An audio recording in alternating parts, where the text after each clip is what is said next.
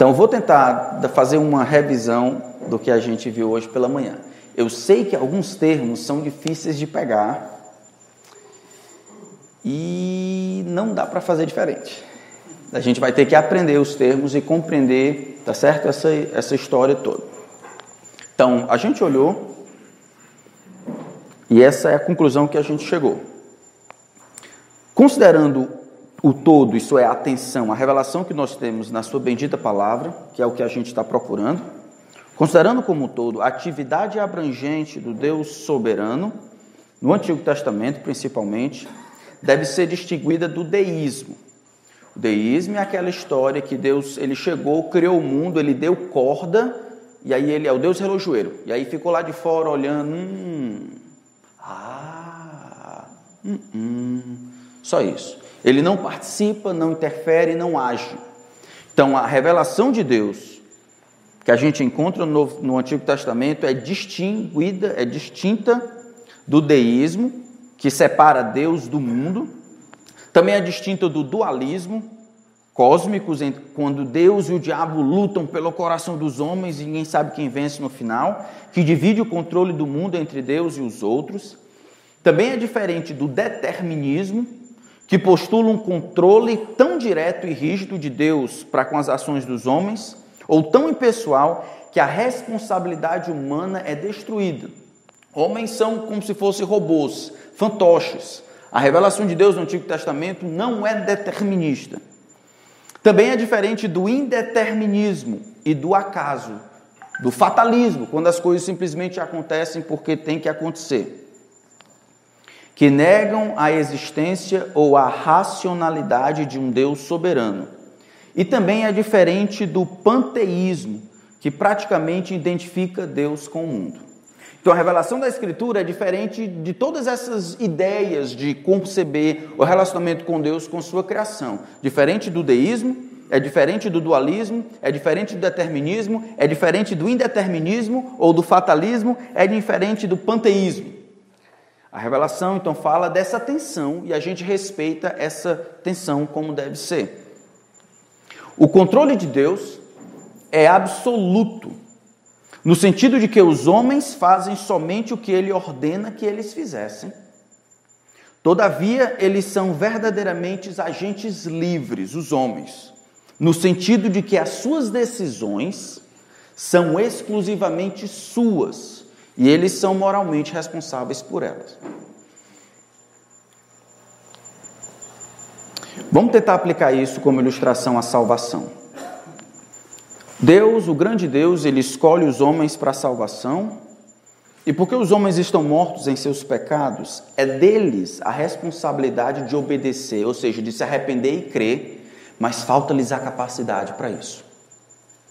Mas como eles podem ser responsáveis quando Deus ordena algo que eles de fato não conseguem fazer por eles mesmos, a não ser uma força externa os ajude? Isso é a graça de Deus. E aí, os homens falaram no passado, olhando a Escritura, encontraram uma ilustração falando da escravidão da vontade. Digamos que o homem esteja preso numa, numa, numa cadeira. O homem está preso numa cadeira. E eu ordeno que ele se levante. Se eu tiver colocado grilhões nele e ele estiver preso lá e eu ordenar que ele se levante, sendo eu a chave, o homem de fato não pode fazer. E ele não pode ser responsabilizado porque eu prendi lá e eu tenho uma chave. Mas digamos que esse homem ele está preso em grilhões na cadeira. Mas quando ele recebe a ordem de que ele deve levantar-se da cadeira, ele não levanta, mas não levanta porque não pode. Ele olha para a cadeira e vê, rapaz, que cadeira legal. Sabe uma coisa? Eu amo esta cadeira, a tonalidade da cor, como ela é confortável, a combinação, essa cadeira aqui é fabulosa. Não, ninguém vai ordenar que eu levante da cadeira. Eu amo esta cadeira e ficarei nessa cadeira, não importa quem mande. O homem continua preso e assim ele não pode sair. Mas o homem fica não porque não pode levantar-se, mas porque não quer levantar-se. Então Deus é soberano, sim, mas o homem é responsável, de maneira que quando ele decide, decide as coisas porque quer, de acordo com as com as intenções, com os movimentos mais fortes da sua própria vontade. Ele faz o que quer porque quer o que deseja. Esse é o quadro de Deus. A tensão entre a responsabilidade do homem e a soberania de Deus. Entenderam? Hã? Certo. Só uma atenção. Estão matutando, né? É atenção. Então, os autores do Antigo Testamento, eles não estão interessados em lidar com o assunto de uma perspectiva metafísica. Olha, vamos estudar a respeito de como combinar as duas coisas. Eles não estão muito preocupados de encontrar as possibilidades e tal, de escrever tratados, olha, é assim, tal, tal, mais B, V5, não, o vetorial, o contrafacto, isso aqui. A preocupação maior deles é como essa tensão se aplica na prática. Quando contendem com atenção, soberania e responsabilidade, seu interesse é focado em uma área prática. Ou seja, como conciliar a bondade o poder e os objetivos de Deus com as dificuldades que eu encontro na minha vida. Certo? E daí, Deus é soberano, eu sou responsável. Sim, como é que isso aqui funciona na prática? Quando eu tenho uma conta para pagar e não tenho dinheiro. Quando eu perco o emprego. Na época de pandemia, quando meu negócio fecha. Quando minha esposa tem que passar por uma cirurgia depois de várias vezes. Quando eu quase perco o filho. Quando eu não, não consigo evoluir, não consigo ganhar dinheiro, quando eu estou doente, quando minha mãe está doente, quando tenho câncer lá pelos 40, quando essas coisas acontecem, o que, que faz sentido? Qual a importância de saber que existe uma tensão entre a soberania de Deus absoluta e eu sou responsável por responder a essa soberania de maneira correta? E daí? Então, a primeira sessão a gente olhou as coisas, né, conforme por cima, mas eu queria ver que, desde o Antigo Testamento, assim como agora, a gente quer saber, sim, e daí? Como é que isso afeta o meu presente? Eu ainda estou desempregado desde a pandemia, minha mãe está doente, minha esposa, meu filho tem uma dificuldade, sim, e aí? Como é que, como é que isso aí muda? Eu saber a diferença entre compatibilismo e os contrafactuais não vai me ajudar. Como é que a gente faz isso? A preocupação era o lado prático da atenção. Suas respostas repousam sobre a grandeza de Deus. Então, Deus é soberano? Amém. Deus é soberano sobre todas as coisas? Ele controla todo o universo, contendo tudo na palma da sua mão? Não há ninguém que se possa dizer, ei, o que fazes? Tudo é oleiro, ou tudo é, é barro na mão do oleiro. Mas até quando? Até quanto você está disposto a compreender a soberania de Deus? Até onde vai a, até onde Deus pode ir na sua soberania? Há apenas uma alternativa possível. Ou Deus domina ou é dominado. Ou impera ou é subordinado, ou cumpre a sua vontade, ou ela é impedida por suas criaturas. No universo visível e invisível só pode existir um soberano. E esse precisa ser o Criador e sustentador da vida, o grande Deus. Todas as vezes que a vontade do homem bate ou vai em conflito com a vontade de Deus, o homem fatalmente deve perder, porque Deus sempre deve ganhar. Mas como é que isso funciona na prática? Eu queria ver com vocês Jó e a soberania sem reservas e a fidelidade incondicional. Queria ver a Jó e a soberania de Deus e a resposta ou a responsabilidade de Jó no meio de tudo isso. Jó capítulo 1. Jó tem aí na sua Bíblia também, viu? Agora, esse, se você não encontrar, é um problema de vista, viu? Que Jó é maior. Pronto? Soberania sem reservas, fidelidade incondicional. Diz assim, capítulo 1, verso de 1 até o verso 12. Vamos ver se a gente consegue olhar tudo isso hoje. Diz assim a palavra do grande Deus. Havia um homem na terra de Uz, cujo nome era Jó. Este homem era íntegro e reto, temente a Deus, e se desviava do mal. Nasceram-lhe sete filhos e três filhas. Tinha sete mil ovelhas, três mil camelos, quinhentas juntas de bois e quinhentas jumentas. Também tinha muitíssima gente a seu serviço, de maneira que este homem era o maior de todos os do Oriente. Os filhos dele iam às casas uns dos outros e faziam banquetes, cada um por sua vez, e mandavam convidar as suas três irmãs a comerem e beberem com eles. Quando se encerrava um ciclo de banquetes, Jó chamava os seus filhos e os santificava, levantava-se de madrugada e oferecia holocausto segundo o número de todos eles, pois Jó pensava assim: talvez os meus filhos tenham pecado e blasfemado contra Deus em seu coração. Jó fazia isso continuamente.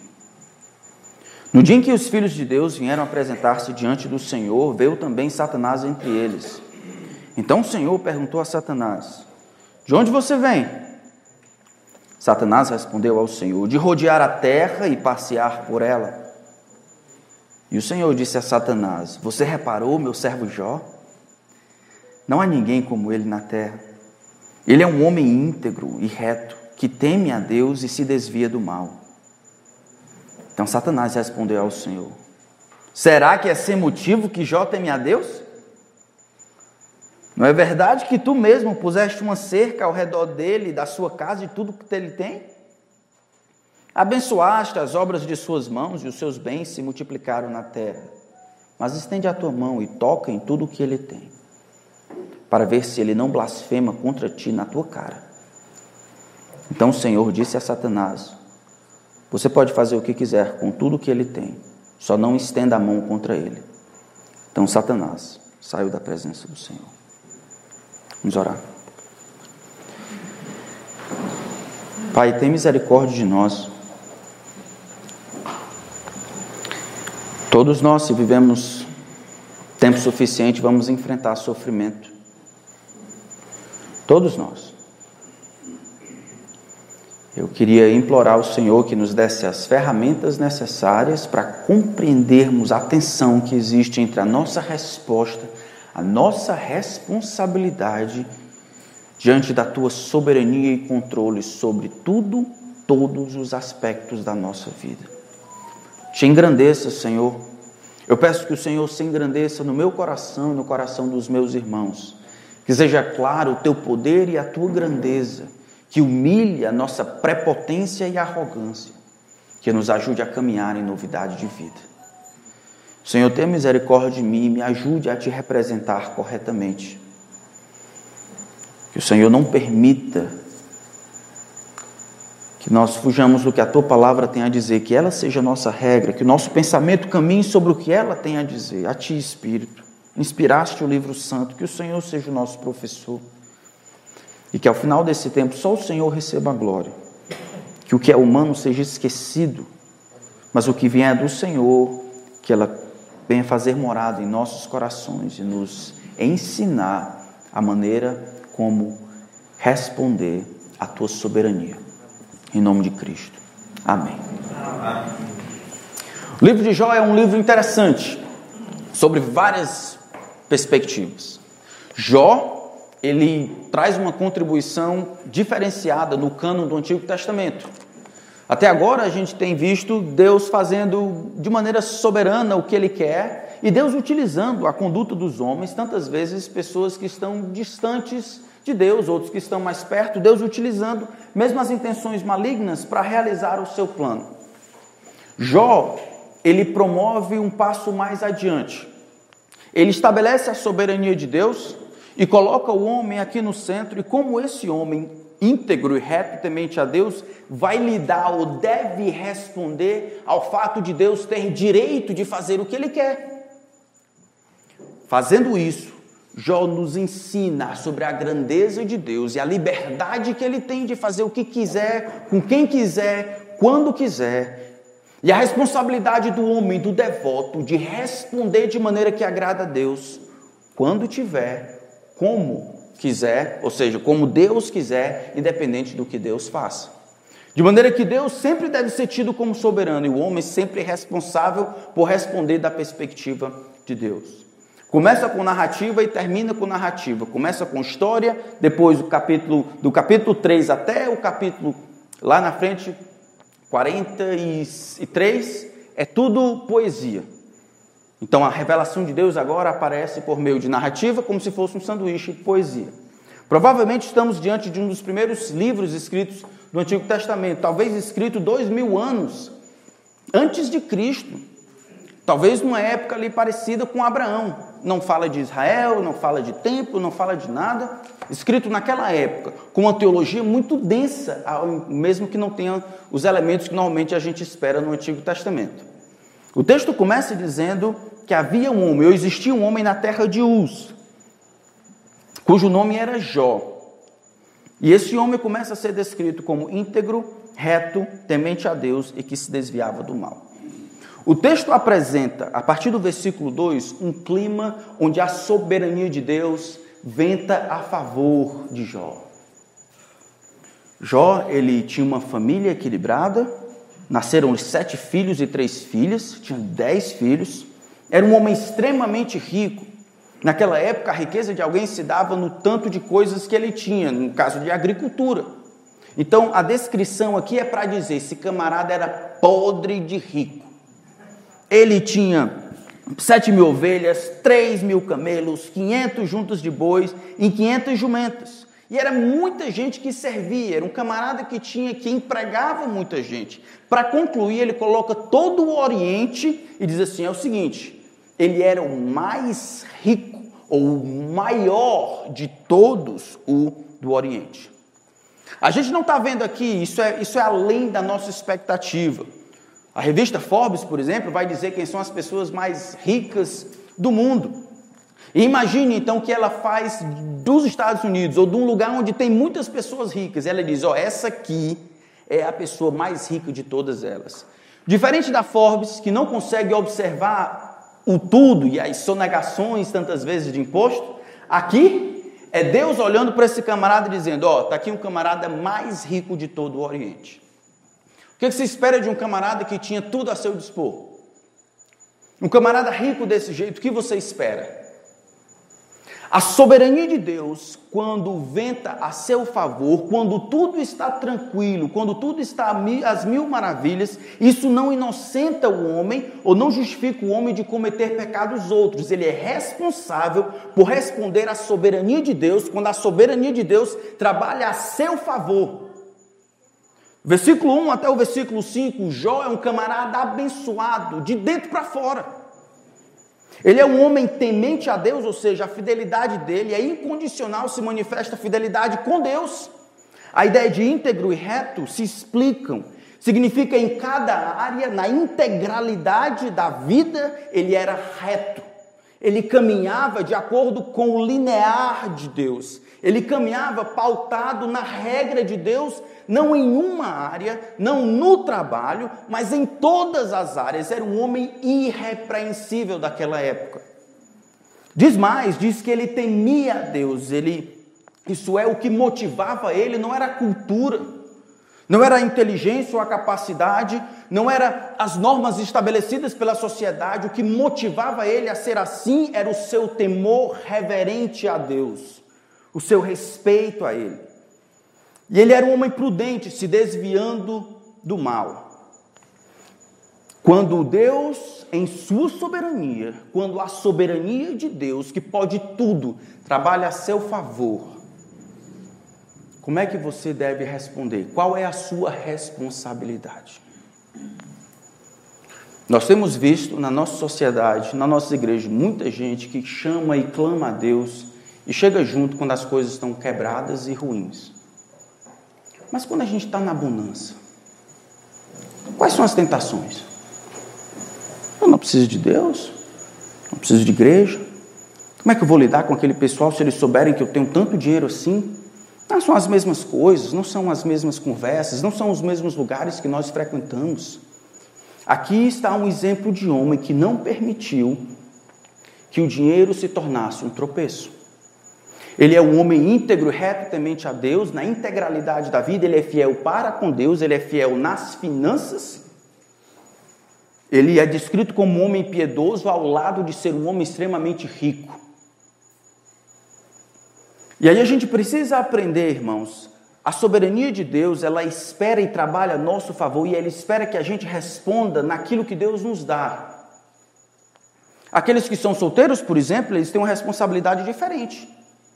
Os que são solteiros, se Deus em sua soberania deixou você solteiro, a sua responsabilidade é responder à solteirice de maneira que agrada a Deus. Se Deus lhe deu esposa, se Deus em sua soberania trouxe esposa a você, como diz Provérbios, é responsabilidade sua amar a sua esposa, de maneira que o solteiro não pode viver como casado e nem o casado como solteiro. Cada um responde à soberania de acordo com o que a soberania faz com a gente. Se não, se não é pai, você não pode responder se a soberania lhe fizer ter filhos. Isso vale para as outras áreas também. 1 Timóteo capítulo 6, por exemplo, Paulo exorta Timóteo diz: "Olha, exorta aos ricos do presente século que não depositem a esperança na instabilidade das riquezas, mas em Deus, que a tudo nos dá a soberania. Soberania está lá para o nosso aprazimento.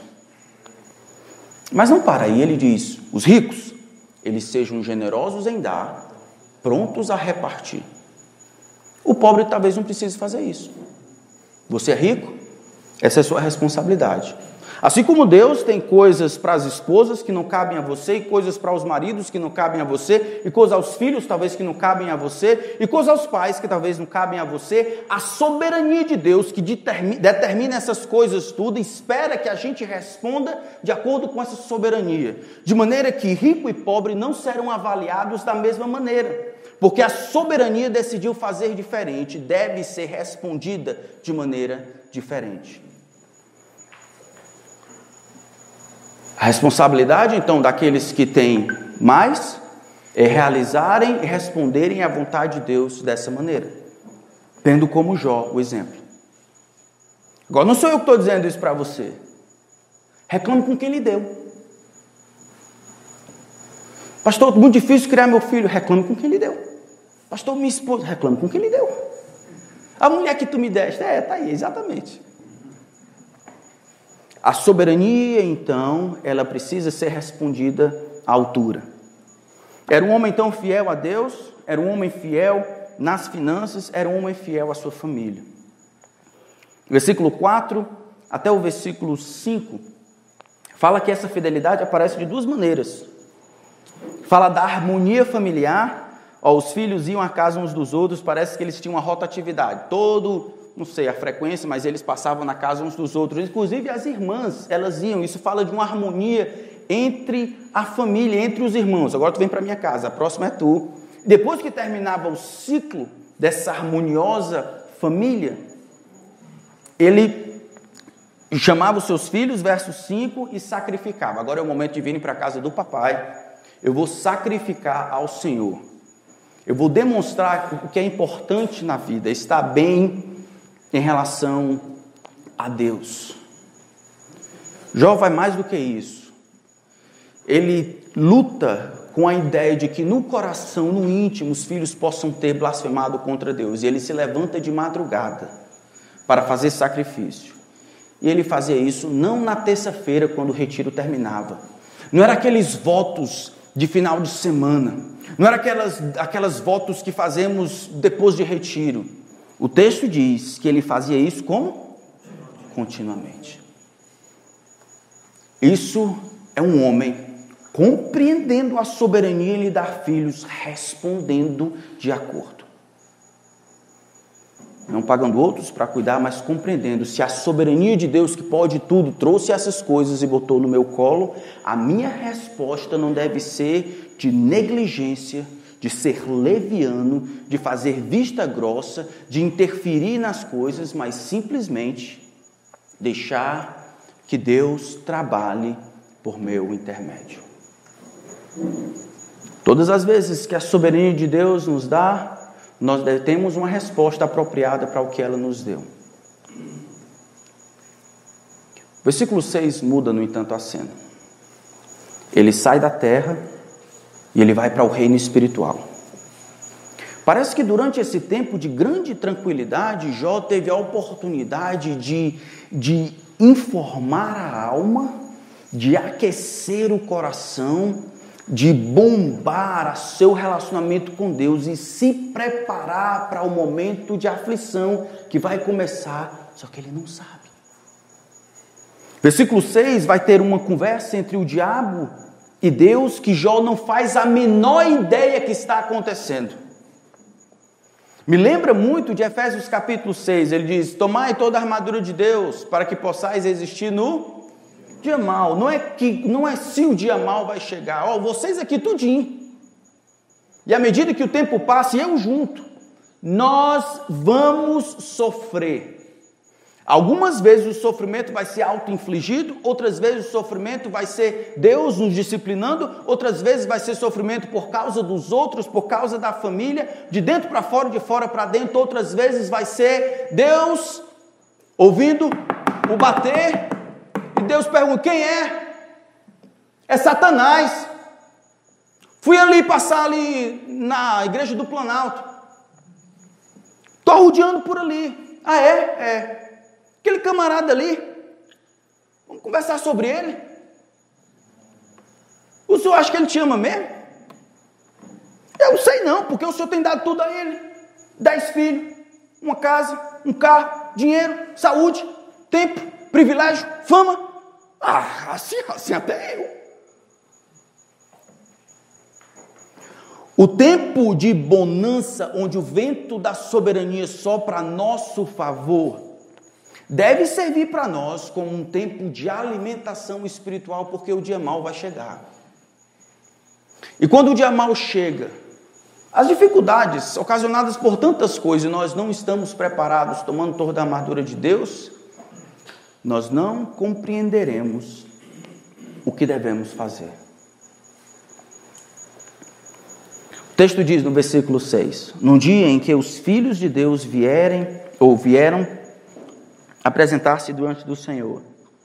Essa designação Filho de Deus, ela vai aparecer mais na frente no mesmo livro, designa de alguma forma os seres espirituais, os anjos, chegando e Satanás chegando entre eles. Não sei como é que isso acontece. Alguns vão dizer que é durante o cântico, outros vão dizer que é durante a música, Satanás se entrando, subindo entre os louvores, Deus habita entre os louvores, eu não faço a menor ideia. O ponto da narrativa é que Satanás se apresenta no meu Deus e ele é Deus que estabelece o diálogo, de onde você vem. A ideia de rodear a terra e passear por ela é a ideia de não quieto, de estar completamente inquieto, sempre rangendo os dentes, tramando, pensando o que eu vou destruir, onde eu vou alcançar, onde eu vou derrubar, o que eu vou fazer, quem eu pego, quem eu tomo, quem eu derrubo. É a ideia de amplidão, mas a ideia de falta de sossego eu preciso fazer alguma coisa, eu preciso destruir. A ideia de falta de calma, de falta de serenidade. Observaste o meu servo Jó? O grande Deus pergunta. E ele vai dizer uma recomendação de quem é Jó. E essa recomendação, todas as vezes que eu leio, me causa um certo desconforto. Uma coisa é Deus dizer, uma coisa é você pensar a respeito de si mesmo, a sua esposa dizer de você, olha o Tiago, bonitão, viu? Outra coisa é o grande Deus olhar você de todos os ângulos, ponta cabeça, não o que você fez, mas as motivações por trás, que foi testemunho ocular de tudo isso. Um Deus que sabe que você é pecador diz assim: Você viu Jó? Ah, não há ninguém na terra semelhante a ele. O homem então não era somente grande em termos de finanças, de novo eu afirmo, era grande em termos de piedade. Porque dinheiro não deveria ser pedra de tropeço, tropeço para ninguém. As bênçãos deveriam ser bênçãos, não sendo transformadas em maldição. Ninguém há semelhante a ele, por dentro e por fora. O homem é fiel quando a soberania venta a respeito, a, a, a, na direção dele. E ele repete a mesma coisa que o, o escritor tinha dito. Ele é homem íntegro, reto e temente a Deus e que se desvia do mal. Mas aqui a diferença é o grande Deus dizendo de Jó: O que que Deus iria dizer de mim? O que que Deus ia dizer de você?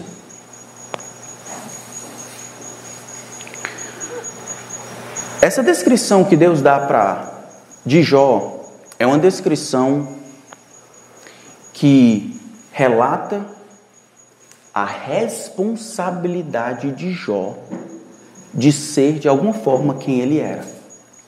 O uso dos pronomes, como Deus descreve, ele ele é um homem íntegro, ele teme a Deus, ele se desvia do mal.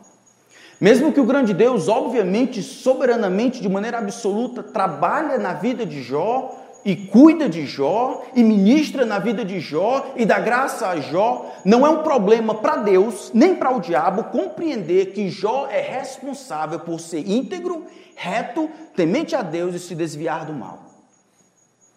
É Jó que tem que de alguma forma responder à soberania de Deus, lutando para ser íntegro, reto, temente a Deus e que se desvia do mal. Sabe o que isso quer dizer? Que eu e você temos que parar de reclamar e justificar a nossa falta de piedade, de integralidade, de retidão, de temor a Deus e culpar o mundo. Culpa-se a igreja, culpa-se o pastor, culpa-se a esposa, culpa-se o filho, culpa-se o pai, culpa-se as regras, culpa-se tudo, culpa-se a fraqueza. Existe uma responsabilidade aqui latente. Jó é responsável por ser de alguma forma quem ele era. E eu acho que talvez muitos dos homens aqui, eu acho que a gente não tem amado mais a Deus, nem sido íntegro, reto, temente a Deus, se desvia do mal, e não consegue receber esse elogio da parte de Deus, sabe por quê? Porque você tem sido irresponsável, preguiçoso. Você não tem sido um bom mordomo de tudo que você tem em Cristo. Não tem feito guerra, não tem lutado contra si, dormido demais, trabalhado de menos, tem desvirtuado as coisas que Deus dá. E por causa disso você está como está. A culpa não é do Lula ou do capeta. A culpa é sua. Deus não diz para Jó, para Satanás, ó, oh, aquele camarada ali, Está vendo a obra de Deus, da minha obra na vida dele? Está vendo o que é que eu fiz esse camarada ser? Não. Ele é íntegro, reto, temente a Deus, se desvia do mal. Deus entende, Satanás entende. A atenção é mantida. Deus governa todas as coisas e o vento da boa providência sopra a favor de Jó. Jó responde à soberania de Deus a seu favor com fidelidade incondicional. Jó ilustra o homem que é fiel quando tudo vai bem. Jó não sabe, mas Satanás vai fazer uma acusação que eu acho que é uma das acusações mais sérias, por serem as mais verdadeiras, talvez. Verso 9 diz assim: então Satanás respondeu ao Senhor. Quando diz respondeu, se você olhar aí, parece que Deus não tinha realmente perguntado o que, o que Satanás responde. Então Satanás respondeu ao Senhor. Era para ter dito só assim: Eu vi, Jó. Assim como Deus havia falado de Jó, dando as descrições, Satanás quer colocar em xeque exatamente as descrições ou quem de fato é Jó. Ele diz: na verdade, que tu mesmo puseste uma cerca ao redor dele? Será que é sem motivo que Jó teme a Deus? Na verdade, ao redor dele, da sua casa e de tudo quanto ele tem, o Senhor abençoaste as obras das suas mãos. E os seus bens, os seus bens se multiplicam na terra. Mas estende a tua mão e toca em tudo o que ele tem, para ver se ele não blasfema contra ti na sua face. Que pergunta é essa? A pergunta é uma das mais profundas de todas, é assim: Senhor, Jó, ele não tem sido comprado, não? Hum, eu não sei se é assim tão claro, não. Você está dizendo que ele tem um relacionamento bom com o Senhor, ele teme a Deus, ele, ele se desvia do mal, ele, ele é íntegro e reto, mas o Senhor não tem comprado a piedade dele, não? No fundo, ele está dizendo assim: Senhor, abre os olhos, Senhor, acorda. Ninguém te ama por aquilo que o Senhor é. As pessoas só te amam por aquilo que o Senhor dá.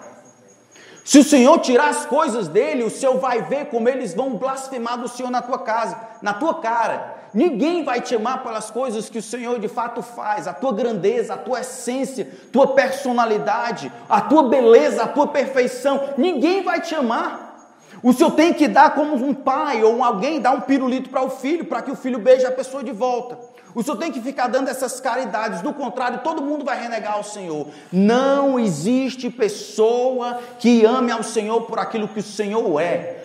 Todas as pessoas, e o teu herói, inclusive, Jó, ele ama ao Senhor por aquilo que o Senhor dá, não por aquilo que o Senhor é. De maneira estranha, Deus aceita o desafio Será que nós amamos a Deus por aquilo que Ele é? Ou você ama a Deus por aquilo que Ele dá? Será que nós amamos a Deus porque temos casa, comida, roupa lavada, 3 mil por mês? Porque estamos gozando de boa saúde? Porque temos uma boa reserva, um bom emprego, condições de trabalhar? Não é por isso que nós amamos a Deus, louvamos ao Senhor, grande é o Senhor, te agradeço. Não são por essas coisas, não são essas coisas que alimentam o nosso amor por Deus? Será que Satanás está certo a nosso respeito? Deus, a única maneira de conquistar o nosso amor é por meio de barganha? Se Deus fizesse isso, se fosse assim a maneira como Deus se relacionava com os seres humanos, isso é, dando para receber, comprando o amor, o amor que os homens nutririam por Deus era um amor infiel, indigno e imoral, porque amor, para ser realmente desfrutado, tem que ser escolhido livremente. Amor que é baseado naquilo que se recebe não é amor, isso é interesse, isso é egoísmo, isso é barganha. Será que o Tiago teme de fato a Deus? Não é sem motivo que ele ama de fato ao Senhor? Só existe uma maneira de provar. Não para Deus, que conhecia o seu herói, mas para Satanás e para nós, muito tempo depois, de que algumas pessoas eles iriam ser fiéis a Deus e responder a Deus e à soberania de Deus, mesmo quando esta soberania do Senhor significaria que ele, Deus, teria liberdade e autoridade para tirar e remover qualquer sinal de bênção divina. Gradativamente, o diabo que sabe machucar sem matar vai remover gradativamente todos os sinais da bênção divina. Família, riqueza, relacionamentos. Ele deixa a mulher, porque a mulher, essa aqui, Jezabel dos infernos infernais. A saúde, e ele remove todas estas coisas para que Jó possa de fato ser provado se o amor por ele ou se a resposta que ele daria à soberania seria a correta. Quando tratamos então sobre o assunto da soberania de Deus e da responsabilidade humana, nós precisamos ver isso na prática. Você não casou ainda. Deus está envolvido nisso. Isso não justifica você a ficar vendo imoralidade na internet. Não justifica você a ser sem vergonha e ficar tentando se aproveitar das irmãs. A sua resposta tem que ser de acordo com o que a soberania deu a você. É assim. Se você é casado, Deus está envolvido nisso. Você deve então tratar a sua esposa não como sua filha, não como sua mãe, mas como Cristo tratou a igreja e é sua responsabilidade santificar a sua esposa. Você responde, a sua responsabilidade é pautada pelo que a soberania de Deus fez. Você tem dinheiro? Você tem que ser generoso em dar e pronto a repartir. A soberania, então, dita as regras de como você responde. Você é filho, obedeça seu pai. É estudante, estude e dê um bom testemunho. É, é mais velho, cuide dos mais novos da igreja, conforme Tito capítulo 2. A soberania que lhe coloca, ela é o, o a forma aonde e como você deve responder. O mais interessante, a gente vai ver mais na frente, quando Deus remove tudo de Jó, olha o que, que acontece, pelo menos uma parte. Versículo 20. Então Jó, depois de ver, saber que tudo acabou, os filhos morreram, no 20 ele diz: Então Jó se levantou, rasgou o seu manto, rapou a cabeça, prostrou-se em terra e. Irmão, isso aqui é ouro.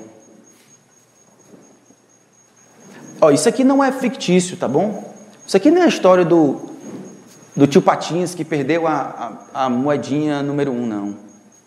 Isso aqui é verdade. É um camarada que ele perdeu num só dia dez filhos. E se tornou do mais pobre, do mais rico para o mais pobre. Isso aqui é real. Isso aqui é a história de alguém. Ele responde e ele nem pensa. Ele adora. Só depois ele diz o que motiva a sua adoração. A compreensão dele é clara. A soberania de Deus, trilhando junto com a sua responsabilidade. Ele diz: Eu saí do ventre da minha mãe nu e eu vou voltar nu. O grande Deus, ele deu. Eu trabalhei, eu me esforcei, eu fiz os negócios, eu dormi com a minha esposa, por isso que tivemos filhos. No final das contas, na verdade, tudo veio de Deus. O Senhor que deu. É direito então dele retirar. A soberania de Deus na minha vida vai até onde ele deu.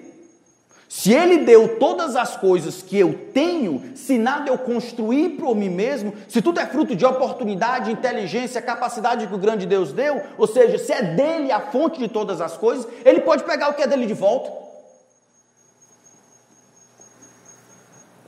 O Senhor deu, o Senhor tomou. O Senhor deve ser bendito. E em reconhecer isso, verso 22, Jó não peca. Em outras palavras, ele não atribui a Deus falta alguma. Como assim, irmãos? Não é que ele acha que isso aqui é bom. Eu acho que Jó estava despedaçado aqui. Ele tinha essa verdade que ele tinha aprendido e alimentado durante o tempo de tranquilidade. Agora, no meio da desgraça, ele lembra daquilo e ele adora. Ele lembra da soberania de Deus. Mais do que uma ideia abstrata, é onde ele descansa a cabeça. Serve como um travesseiro para ele, ele sabe o que está fazendo. Ele deu, ele tomou, é isso mesmo. Mas ele não atribui falta a Deus, não é porque ele acha que aquilo é legal, mas porque ele compreende que em tirar e permitir que os seus dez filhos morram num só dia, e em que ele fique pobre da noite por dia, em permitir que os sabeus, os caldeus e todos esses fizessem o que fizeram, Deus não foi além da sua soberania. É interessante que ele não diz, ó, oh, o Senhor Deus e os caldeus tiraram. O Senhor deu e os sabeus tiraram. Ele entende na cabeça dele que mesmo que os caldeus, os sabeus, ele não sabe, Satanás está ali pelo meio de todo mundo. Ele entende que no final das contas é Deus que tem a ponta. Deus é o soberano absoluto de tudo. Foi o Senhor que deu e o Senhor que tomou e ponto final. Como ele fez, quem ele usou, não importa. Ninguém pode tocar na mão daqueles que Deus sustenta. Na vida daqueles que Deus sustenta. O Senhor deu, o Senhor tomou. Bendito seja o nome do Senhor. Deus não está fazendo nada que seja contrário ao direito que ele tem como soberano. Jó então vai nos ensinar, a gente vai ver um pouco mais na frente, como a soberania sem restrição, Deus controla tudo e ele pode tocar quando, como e em quem quiser.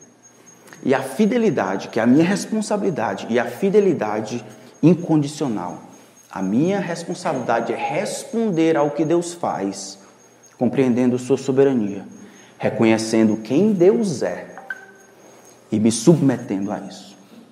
Esse é o significado claro de adoração. Eu reconheço quem Deus é e eu me submeto a isso. O meu desejo é que nesses dias a gente pense sério a respeito disso. Eu não sei o que vai acontecer na próxima semana. Se, se o Senhor, o grande Deus, vai receber, receber visita. Só lembrando, eu estava pregando em Jó há um tempo atrás, 16 anos atrás. Um pouco mais de tempo. Na verdade, 13 anos atrás. 12 anos. Alguma coisa assim. É um tempo. E aí foi nesse momento, exatamente quando eu estava pregando o livro de Jó, que o nosso primeiro filho nasceu. Naquela semana. Nosso filho mais velho, ele ficou cinco dias na UTI. Eu me lembro que eu falava para os irmãos o que eu falar para vocês agora, pelo menos em parte. Você vai amar a Deus quando Ele tira os seus filhos? Ou você ama a Deus quando os seus filhos estão bem? Você ama pelo que Ele dá ou pelo que Ele é? A soberania então de Deus e a minha responsabilidade de concordar com. Eu não sei o que Deus vai fazer na nossa vida. Você quando eu sair de casa diz, amor, acho que eu vou falar sobre Jó. Ele diz, não, amor, fala não. Prega sobre outra coisa. Eu quero que Deus dê informação para nós sobre como vivemos bem, quando o vento da providência sopra a nosso favor. Mas quando Deus, em sua soberania, ventar contra nós, a gente cai rosto em terra. Reconheça, só o Senhor é Deus. Só o Senhor é Deus. Amém? Amém. Vamos orar. Senhor, eu sei que é a tua vontade nos provar. Eu e os meus irmãos aqui. É necessário que sejamos provados para saber o que está em nosso coração. Algumas coisas, Senhor, nós simplesmente não sabemos que está no nosso coração. Temos uma visão distorcida de nós mesmos. Nos achamos melhores ou piores do que somos. Precisamos que o Senhor revele-nos quem nós somos em Cristo e as áreas que precisamos crescer. Então, nos testa, Senhor. Porque nós queremos ser mais parecidos com o teu filho, nós confiamos em ti. O teste e a luta não é de alguém que não nos ama, é alguém que não poupou o seu próprio filho antes, por todos nós se entregou. Que nos dá com ele todas as coisas, é alguém como este Deus que não poupa o seu filho que nos testa, para o nosso aperfeiçoamento. Ensina-nos, Senhor, a responder à tua soberania e a aceitar os teus desejos como o melhor para a nossa vida. Que esta verdade nos humilhe, mas também nos console nos dias e noites tristes que essa vida aqui tem reservado para nós. Confiamos em Ti e amamos o Senhor por aquilo que o Senhor é. Em nome de Cristo. Amém. Amém.